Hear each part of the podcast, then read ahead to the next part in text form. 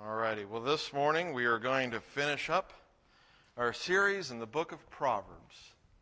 November is one of the months that you have to read two chapters at the end because there's only 30 days in it. But if you like, coming December 1st, you could start reading through Proverbs all over again. Take one chapter a day, and by New Year's Eve, you had read through the whole book again. It's, uh, it has that benefit to it. And today we're going to be in, in chapter 31, verses 1 through 9. I'm sure you've heard of a Proverbs 31 woman, and I know lots of women are really tired of hearing about Proverbs 31 women. And so we're going to focus this year on a Proverbs 31 man. It's funny that we skip over the first nine verses as if they don't matter. But if we're going to if we're going to take Proverbs 31 10 through 31 and say, oh, women, you need to live up to some stuff here, which we don't hear, but I've, I've known of other places that do. These are descriptive things, I think, and things to ascribe to and desire to be. But Proverbs 31, 1 through 9, we should apply to the men of the church. Because even though it's focused on a king and how a king should behave, I think we can take from it principles, not just for the men, but for the women of our congregation too. And what we're going to be looking at this morning is living a life of purpose and how we should go about doing that and what, what matters. You know, when you think about it, these nine verses, uh, as we see in verse 1, let's just go ahead and, and read what verse 1 tells us. The words of King Lemuel, the oracle which his mother taught him. And so these are the words that his mother taught this king, uh, presumably as he was growing up or as he was coming into his reign. These are the things that she felt were important for her son to focus on. These were the things that she was worried about as he became somebody beyond her reach, in, a, in essence, as he is the king and now she is his subject. These are the things that she wanted him to focus on. And there's a lot of question, just as we had in Proverbs 30 with who is Agur. Well, who is Lemuel? Who is this king Lemuel?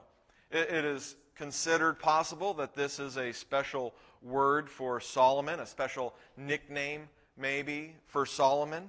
The word Lemuel means uh, it, it comes. You could combine it from two words meaning to him and then El meaning God. So potentially to the one who God has spoken to, you know, to him, that God has done something to him or for his life.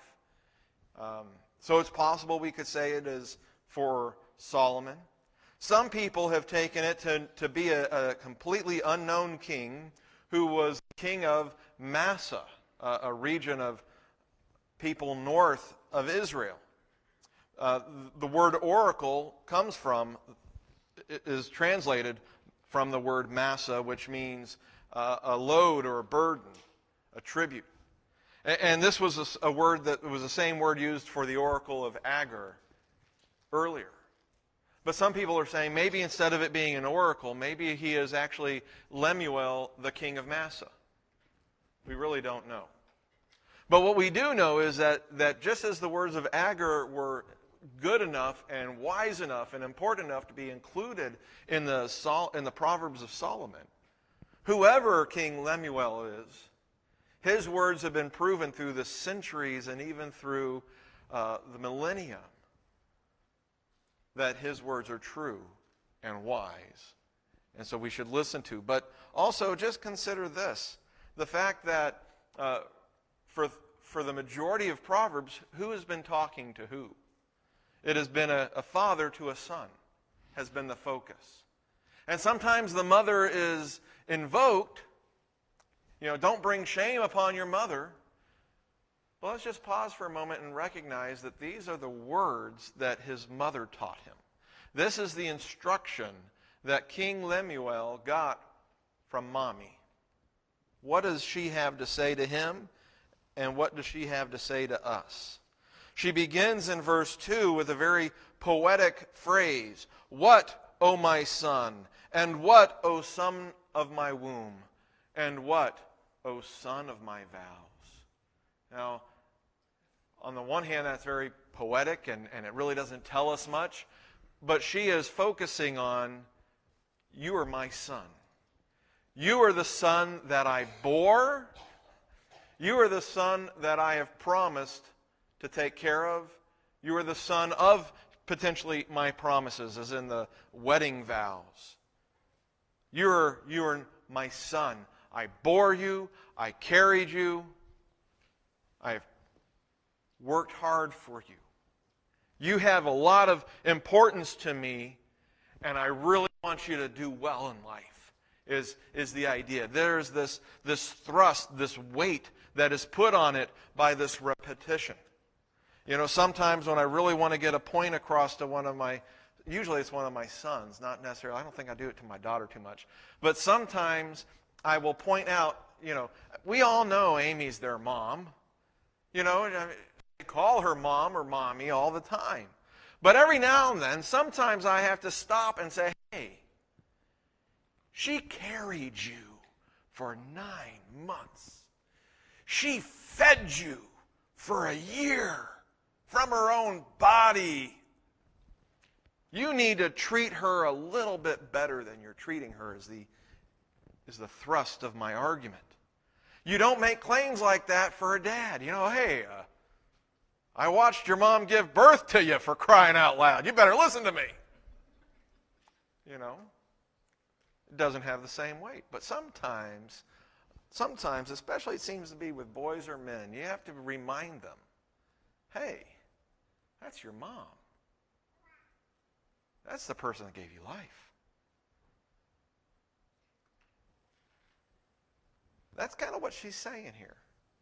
What, oh my son? What, O son of my womb? What, O son of my vows? She really wants him to pay attention to her. She deserves.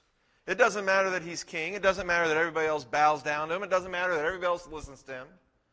He better listen to her because she's his mom. And this is what she wants him to do. In verse 3, she tells him, Do not give your strength to women or your ways to that which destroys kings. Do not give your strength to women. Do not pour out all of your vitality and all of your efficiency and your wealth and your strength, everything you have. Don't. Don't give it to women. Notice it's women plural. Or your ways, the way that you walk in life. And this is one of the reasons why I have a really hard time believing this is Solomon. Well, what did Solomon do? He gave his strength to women. He gave his ways to that which destroys kings. He was wise when he was young, but over time he made a lot of marriages which were, were political back then. It was how you made agreements with nations around you. You got married. But he gave his ways to that which destroys kings. He gave his strength to women. And when he got older, they led him away from God and toward their idols. And when he died,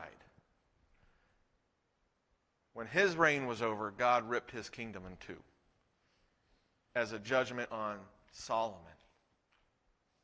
Rehoboam might have been the king that did it, but it was a judgment on Solomon because he didn't listen to this verse if he even knew about it in his life. It is not good for him. She does not want her son to give his strength to women or his ways to that which destroys kings. And I don't think that which destroys kings is, is, is just uh, following after and delighting in women. I think you can take verse 4 into this as well. It is not for kings, O Lemuel, it is not for kings to drink wine.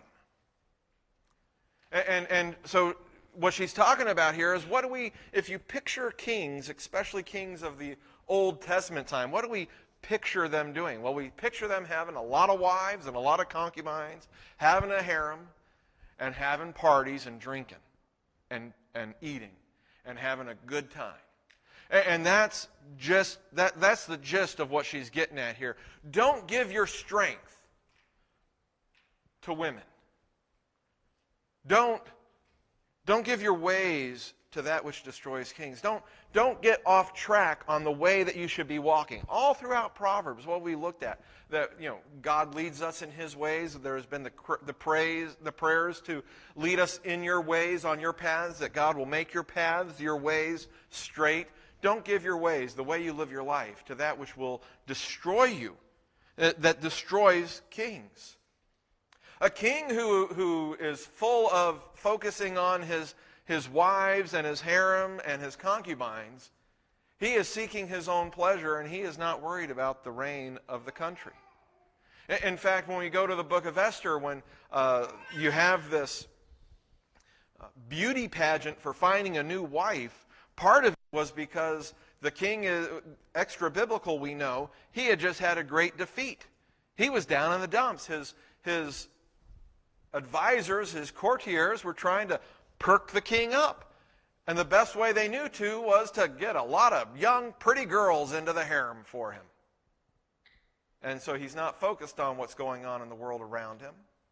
He's not focused on what his, his governors are doing. Not until his young, pretty, but also God fearing wife, Esther, brings him in. And how does she how does she approach to him? Hey, did you realize that there's a man in your court who is seeking to destroy a lot of people under your reign. She feasts him for multiple days so that he can be so happy she can say, Why do you want to kill me? Because Haman wants to kill me. See, a king that gives his ways to that which destroys kings, a king that is so focused on giving his strength to women, a king who is drinking too much or desires to, to go to wine. It is not for kings. It is not for kings to drink wine. It doesn't mean he can't drink wine. It doesn't mean he can't have it with his dinner. That's what people did. They drank wine. Jesus drank wine. What she is talking about is where it is so, your life is so full of it as, as we will see in uh, verse 5, we're told that they will drink and forget what is decreed. It, it's so full of it that you lose your way. And so, what, what she is telling him and what she is concerned about, because no doubt she has seen throughout history and throughout her years kings who have been brought down because they sought only their own pleasure. And they forgot and they didn't take care of their kingdom. And so she is telling her son to watch out for these things, these people that can, can destroy you. Now, now, to have a wife, we are told in Proverbs, is a good thing. And, and a man who, who has a good wife has found favor from the Lord. She's not talking about being attracted to women and having a wife. What she's talking about is the guy who gives himself over to his passions. That's what destroys him.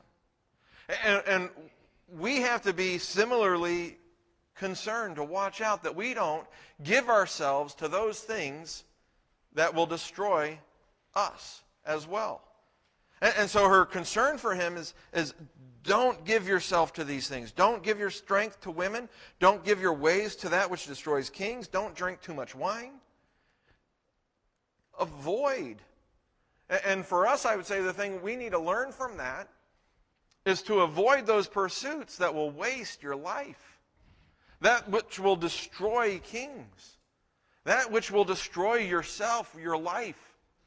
There are, there are passions and things that we can pursue in life that when we get to the end of our days, we can just look back and say, I have squandered it all.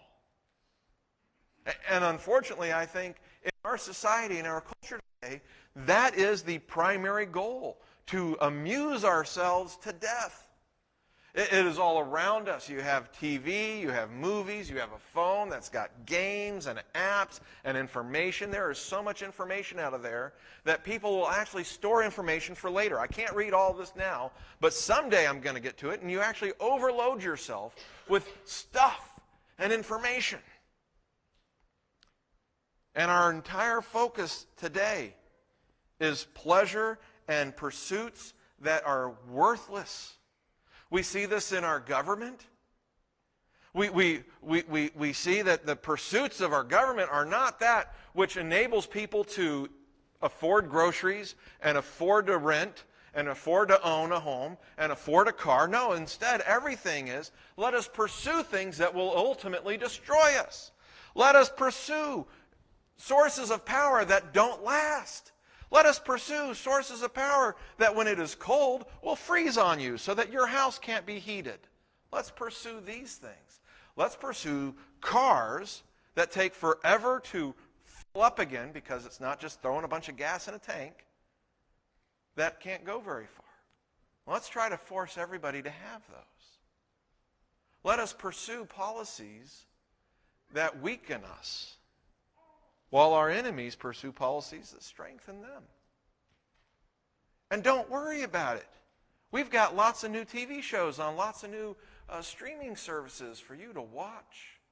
We have lots of new drinks for you to drink. We have lots of new food for you to eat. Eat and be merry. Don't worry about tomorrow. Just enjoy your life. That is where we are headed as a society. And King Lemuel says, don't, or his mom says, don't pursue those things. Avoid those pursuits that will waste your life. And we all have them.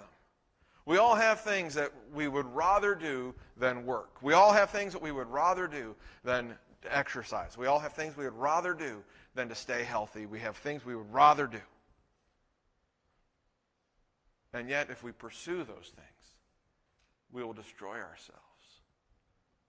Avoid those pursuits that will waste your life. Jesus Christ died on the cross for us.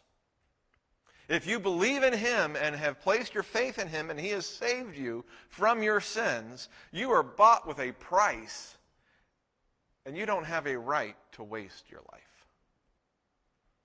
Now we live for him. We were once slaves to our sin. Now we are slaves to Jesus. He gives us life. He gives us freedom if we follow him. We are bought with a price. We we need to not waste it. We kind of jumped into verse 4 already. It does, I think, apply to avoid those pursuits that will waste your life. It is not for kings, O Lemuel, it's not for kings to drink wine or rulers to, to desire strong drink. And I think that's really the, the key there, that desire to thirst after strong drink, to, to drink wine to the point where, as, as earlier, we didn't get a chance to look at it in Proverbs, but it talks about those who linger long over their cup when it shines in their eyes. It's that desire. It is not for kings to desire the good things. And that's a, that's a strange thing to say because if any, in our way of thinking, if anybody has a right to drink wine and to desire strong drink, it's the king. He's the king. It's good to be the king. No. That's not what Scripture tells us. That's what the world tells us, that the wealthy get to enjoy it. It is not for kings to drink wine or for rulers to desire strong drink, because in verse 5, for they will drink and forget what is decreed, and pervert the rights of all the afflicted. The reason why a king should not drink and he should not desire strong drink, should not drink wine, and desire strong drink is, is the effects that the alcohol will have on him. That he'll feel good, that he will forget what is decreed, that he will not worry about other people if he gives himself over to this thing. And again, there's a difference between a person in his time that would have a, the wine with the meal and would drink, and maybe at celebration times, when, when it's a feast, you celebrate Part of the idea of a celebration is that you feel good during it. What she's talking about, though, is that the king should not have a daily celebration. The king should not always be seeking to feel good for himself. The king has a responsibility that he would not pervert the rights of the afflicted. And literally, that word pervert means to repeat or to do again. It's not the word that we would normally use for pervert, which means to twist. It, it, puts me in mind almost of the idea of a two-tier justice system. You know, do it again. I do it one way for this group of people, and I do it another way for another group of people. My friends, they have a different kind of justice than I have for my enemies. No, don't pervert the rights of the afflicted, those who are beat down, who are bent over. Literally, it's the, the sons of affliction, those who are a group together who are living out in affliction. The king is not afflicted. The king has great things. The king has the nice palace. The king has the nice food. He has the nice clothes. But he shouldn't give himself over to his pleasure to the point that he doesn't do his duty, that he doesn't focus on what is right, and that is the same for rulers as well.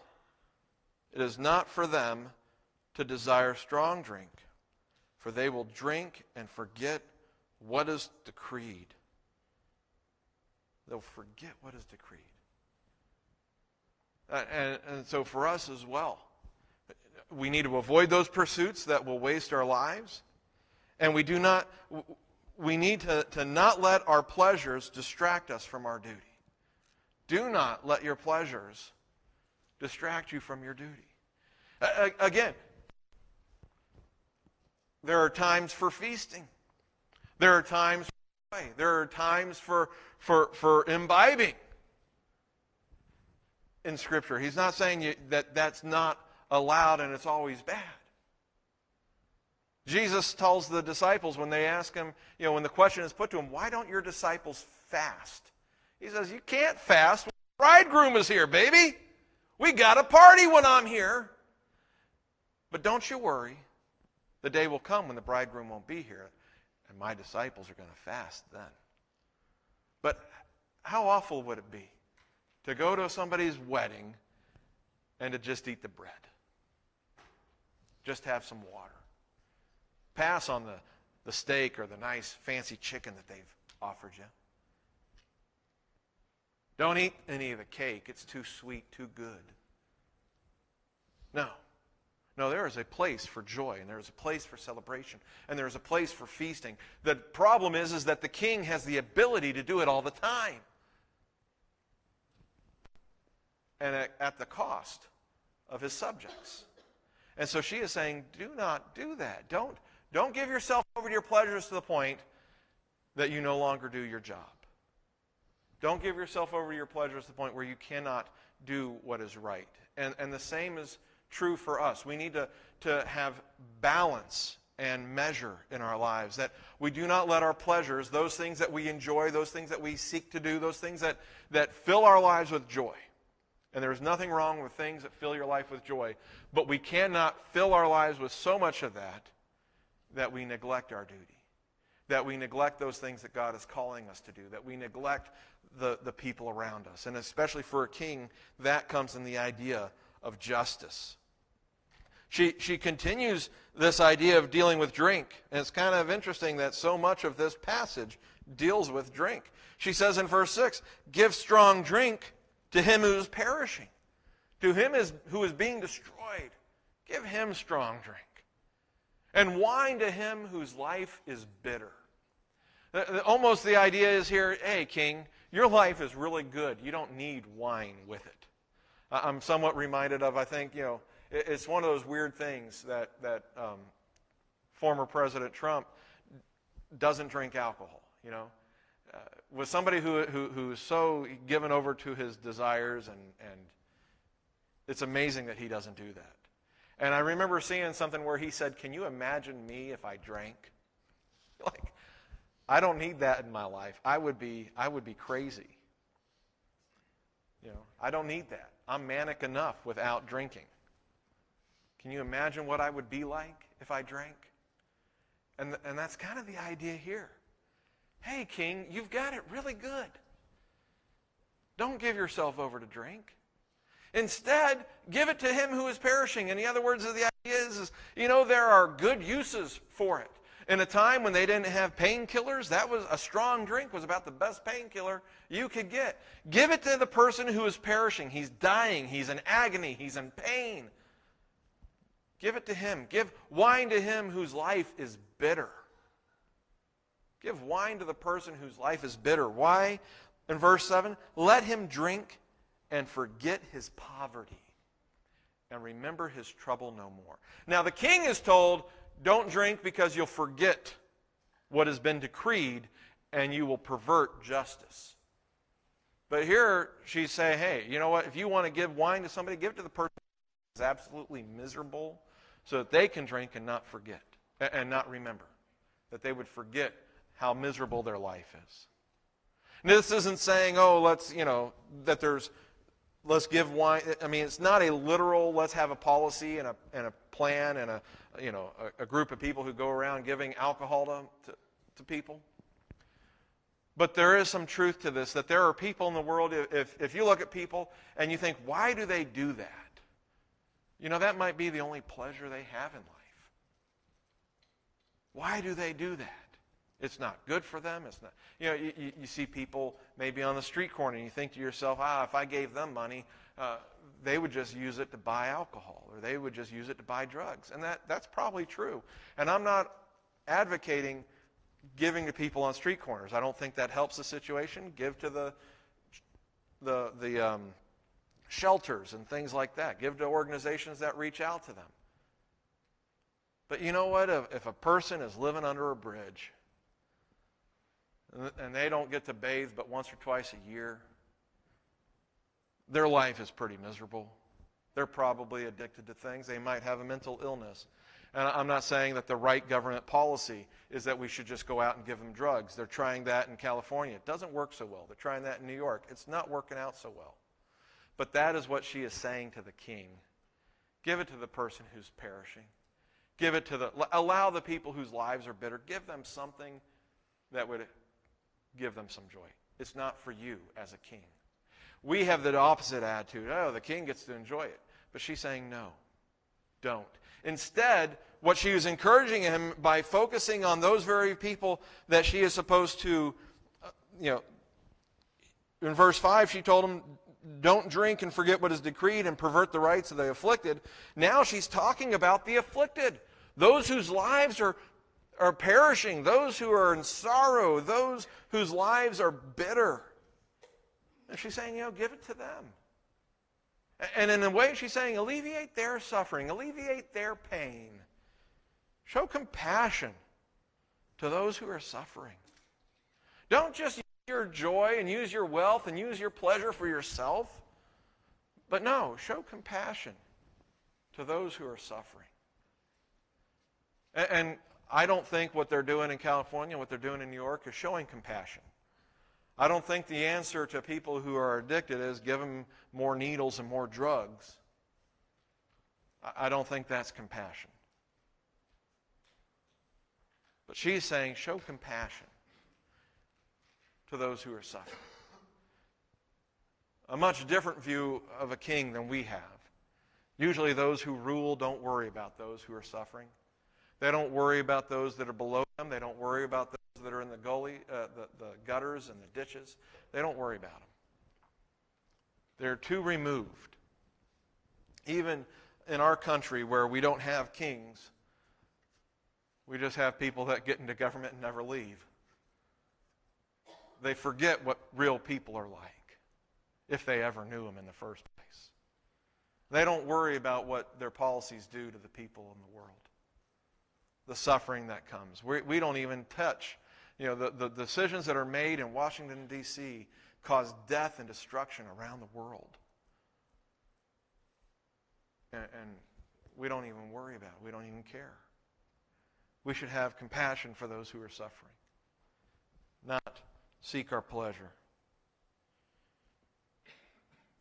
Having dealt with the, the drink part of verses 3, or excuse me, verses 4 and 5, now, King Lemuel's mother is going to deal with the rights and justice parts of the verse 5 with pervert the rights of the afflicted.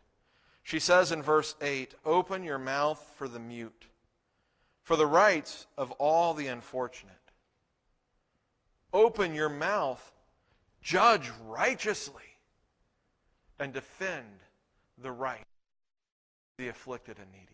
So, so there's repetition there. Open your mouth. Open your mouth. Open your mouth for the mute. Not open your mouth for those that already get to talk. Not open your mouth for those who are in power. Not open your mouth for your own desires. Open your mouth for the mute. Specifically, open your mouth for those who can't talk for themselves. and open your mouth for the rights of all the unfortunate, those that are passing away, those that are vanishing. That's what the word unfortunate means. Those that, that are just disappearing from this world. Open your mouth, judge righteously. So, so there's the idea that he is supposed to administer justice. So the king was the judge. He's the one who's supposed to listen to the two sides and, and decide what justice is. You know, like King Solomon, when the two women came to him and they said, uh, you know, they had a disagreement, and the one said, uh, This is my child, her child died. And she swapped them. And I woke up and I was had a dead child in my room, but but it's not my child. And the second woman said, No, sir, she's lying. My child's the child that lives, her child died. And Solomon had to figure out which person is telling the truth. And so he said, I'll just chop the baby in half. You can both have half a baby.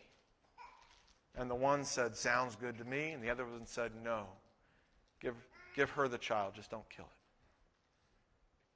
And Solomon was able to determine who was right, who was lying, who deserved the child. He judged.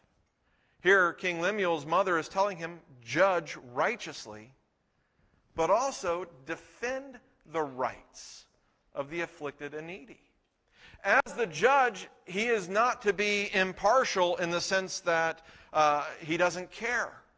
He should be impartial in the sense that he isn't going to, to always go one side or the other.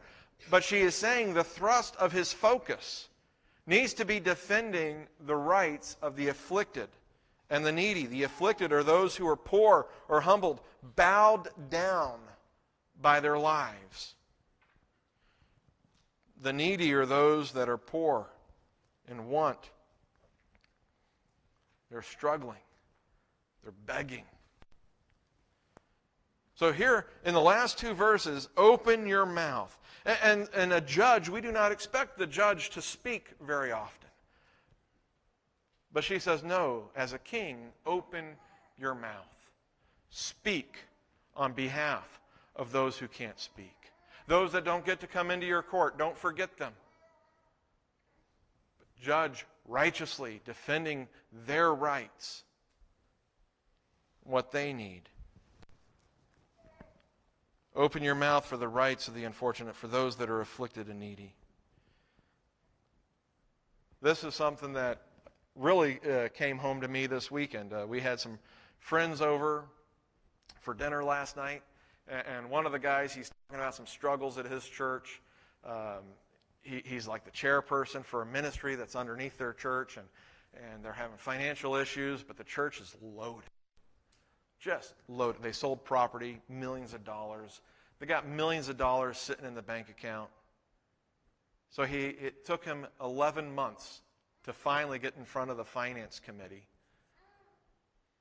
And the finance committee, mind you, they make enough on interest. The interest on the money in their bank account could take care of two years of our ministry. And, they couldn't see to giving his ministry any money beyond what they've already been doing. And then he just started going into litany after litany of all different ways that they they hide money and they twist money and they claim that they're giving so much money to the ministry when really the money that they're claiming that the church is giving is because people within the, the, the pews are designating that money. And, and he was just so frustrated. And I, I was thinking, yeah, it sounds shaking the dust off your feet, right? It's time to get out of there. And he said, No. No, it's time for me to stand up and start talking to people and start asking hard questions in the next business meeting we have. Oh, no, they're not getting rid of me. See, he, he's embodying this better than I ever did. Open your mouth, talk about it, say something about it he's going to take some hits and, and they might chew him up and spit him out. But he's going to make them chew him up and spit him, him out. Because he's going to open his mouth for the mute. He's going to cry out for righteous judgment. And that's what we are called to do.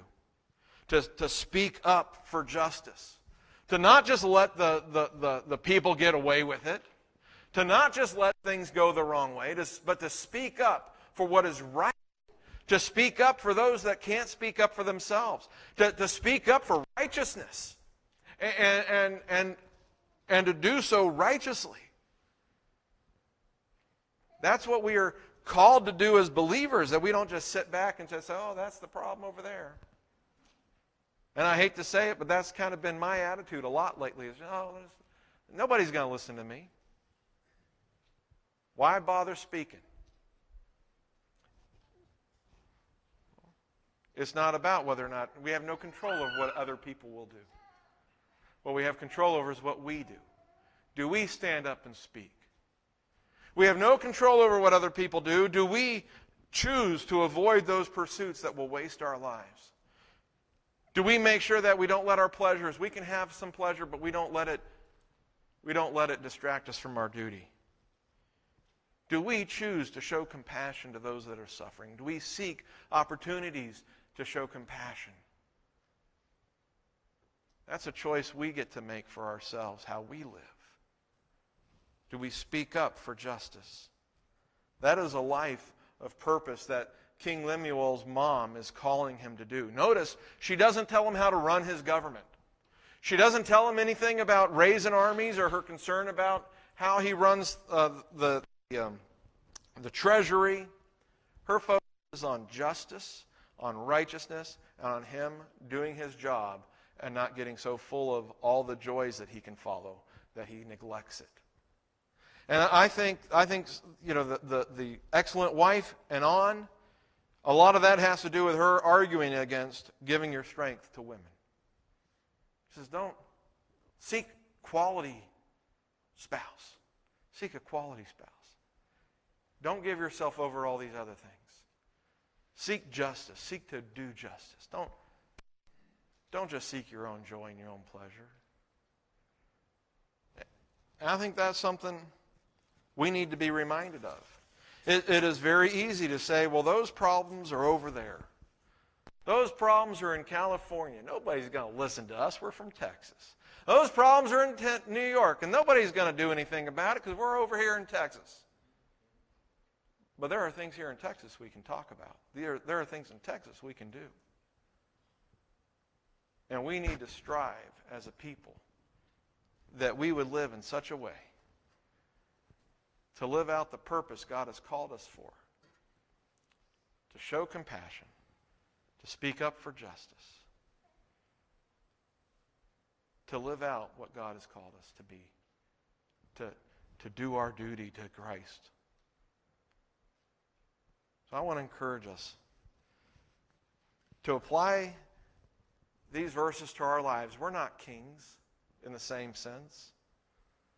But we have just as much opportunity to, to just lost in our own desires, our own pleasure, and those things that will eventually waste our lives. I want us to apply this to our lives and say, okay,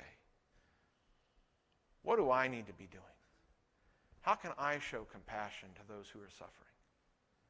How can I speak up for justice and righteousness and what is right? Let's consider that this morning. Let's pray. Heavenly Father, we thank you for your word and for the wisdom that we receive from it. We thank you, Father, for the ways that you admonish us and challenge us and show us where we are slipping away. It's so tempting in our world to just fill our lives with pleasure and distractions and entertainment. Lord, we pray that we would not become so focused on our own desires that we neglect the work you have called us to. We pray, Father, we know that there are people in our midst and around us in our neighborhoods who are suffering. We pray, Lord, that we would have hearts of compassion, that we would show compassion and find true ways to alleviate their suffering. We pray, Lord, that you would help us to speak up, that we would not be silent, but that we would share first and foremost our faith in Jesus our hope in Him. And the fact that our country does not run by His righteousness. It is in many ways completely opposite to Him. And instead of just saying, well, that's the way the world works, but I'm going to follow Jesus, Lord, may we speak up. May we take a stand. May we cry out for what is right and just. We ask and pray in Jesus' name. Amen.